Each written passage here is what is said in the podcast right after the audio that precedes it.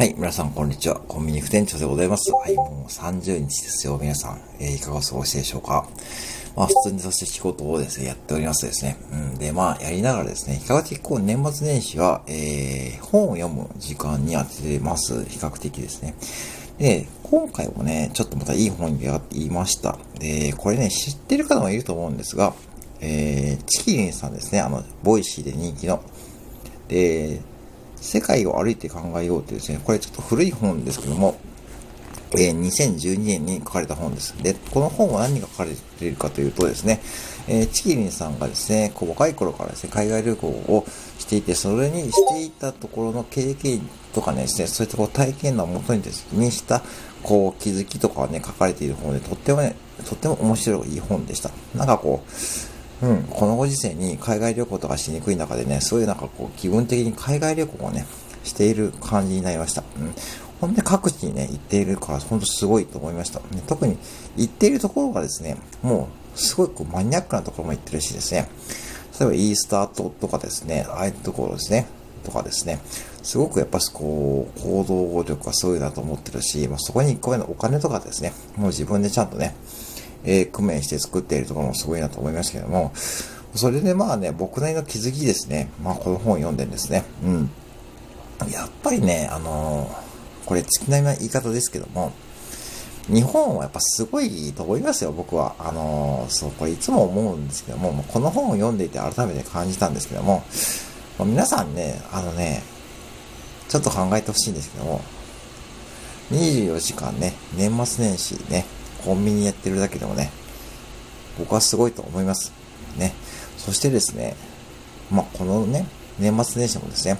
えー、業者さんがですね、もう時間通りにパンとかお弁当とかですね、サンドイッチとかですね、お菓子とか運んでくれるんですよね。ってことは、その下で働いている方もですね、もう年中無休だということですよね。まあ、それでまあ、うーん、今日もスーパーとか行きましたけども、もう年末年始の食材で溢れ返ってるし、えー、な、本当にこう、なんか、なんだろうな、結構恵まれすぎなんじゃないのっていうふうに僕は思いました。この本を読んで。で、ちょっとこれで痛感したことのエピソードが一つだけ紹介させてもらうと、まあ、えー、当時ね、ある国にチキンさんが行った時に、えー、空港に降りてですね、そこからもタクシーでしか移動ができないという時があって、えー、タクシーでね、まあ、手配しようとしたらですね、タクシーの運転手さんが車を出してくれないんですって、うん、でしたんですって。で、普通ならね、こう、お客さんのね、こう、要望があればね、まあ、ちゃんとね、お金さえ払えばね、僕らはね、いいとね、いうふうに、こう、普通に思いますよね。まあ、これが、いわゆるこう、資本主義のね、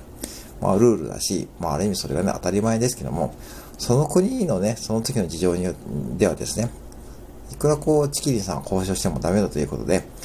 なぜかということをね、聞いたところですね、うん。実はあの、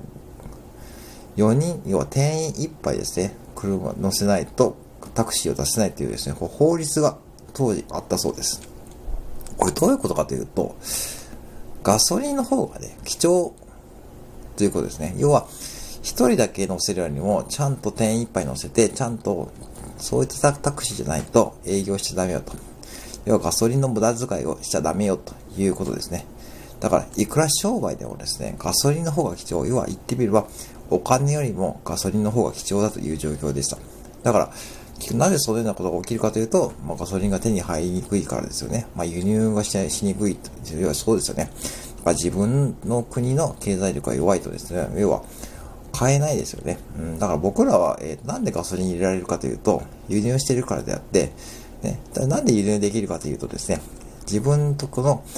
お金を出して海から買えるからですよね。っていう、こう当たり前ですよね。だから、コンビニもそうですよね。例えば、7チキをね、買うときに、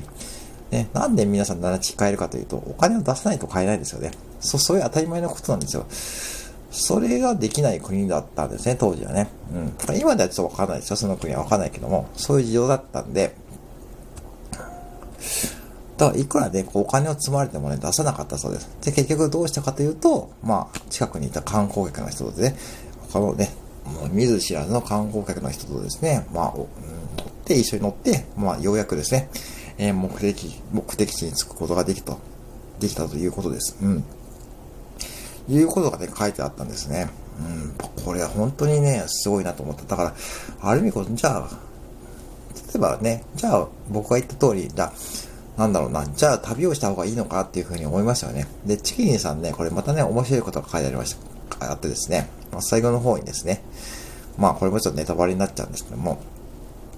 あの、海外に行くときはですね、こうなんかこう知見を広めに行くとかですね、なんかこう自分の経験値を増やしに行くという、そういうこうなんかこう、お堅い目的で行くのは面白くないからやめましょうっていうふうに書いてありました。うん。要は純粋に楽しんでいって、その楽しんでいった時にたまたまこうそういう発見をしただけであって、わざわざ最初からその発見を求めに行ってるわけじゃないよというふうなふうに触れ込みですよね。うん。だから本当にこう自分が行きたいところに行って、もうそこでたまたま現地で出会ったりして、こう経験とか体験とか、たまたまそうだったことであったってことですね。そういう意味だと思います。うん。だからこれは本当にね、ああ、確かにそうだなって僕ね思いましたし、なんかこうね、確かにこう海外に行くとですね、もう経験値もね、増えると言います。で、特に旅をする目的ってね、まあ人それぞれあると思うんですけども、まあ、なんかね、旅に行くとですね、なんかこういろいろこう自分で決めなきゃいけないとかいうこともあるし、そういう意味でこう自分の経験値も上がりますけども、うん。ある意味こう、純粋な旅にね、楽しみながら、こうね、その延長線上でね、発見できるっていうのは、やっぱこれさらにこう旅の魅力だと思いますからね。僕も本当にこう、去年、今年、今年か、今年はもう広島に行った時に本当に思いました。うん。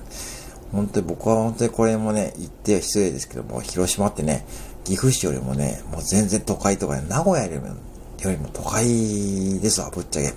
そして、まあ、そのね、一角にも平和記念公園があって、ちゃんと原爆ドームも保管されていてですね、広島城もあって、で、ちょっとね、歩いたらですね、あの、あんなこう、すごいね、広島駅ですね、があってですね、うん。そして僕は電車乗り間違えて、えー、三原というてくるですね、えー、ちょっとね、もう完全にローカルの街に行ってしまったというですね、まあ、これも一つのね、そう、経験ですよね。うん、なんで乗り乗り越したかというと、単純にこうね、乗り越しポイントで、えー、こう、そうなんですよね。うん、そうなんですよ。そうそう。だからね、もう一個今日は、ね、旅の僕のね、ちょっとね、失敗なのね、これ何回も話していることですけどね、今日は話そうと思いますけどね。うん。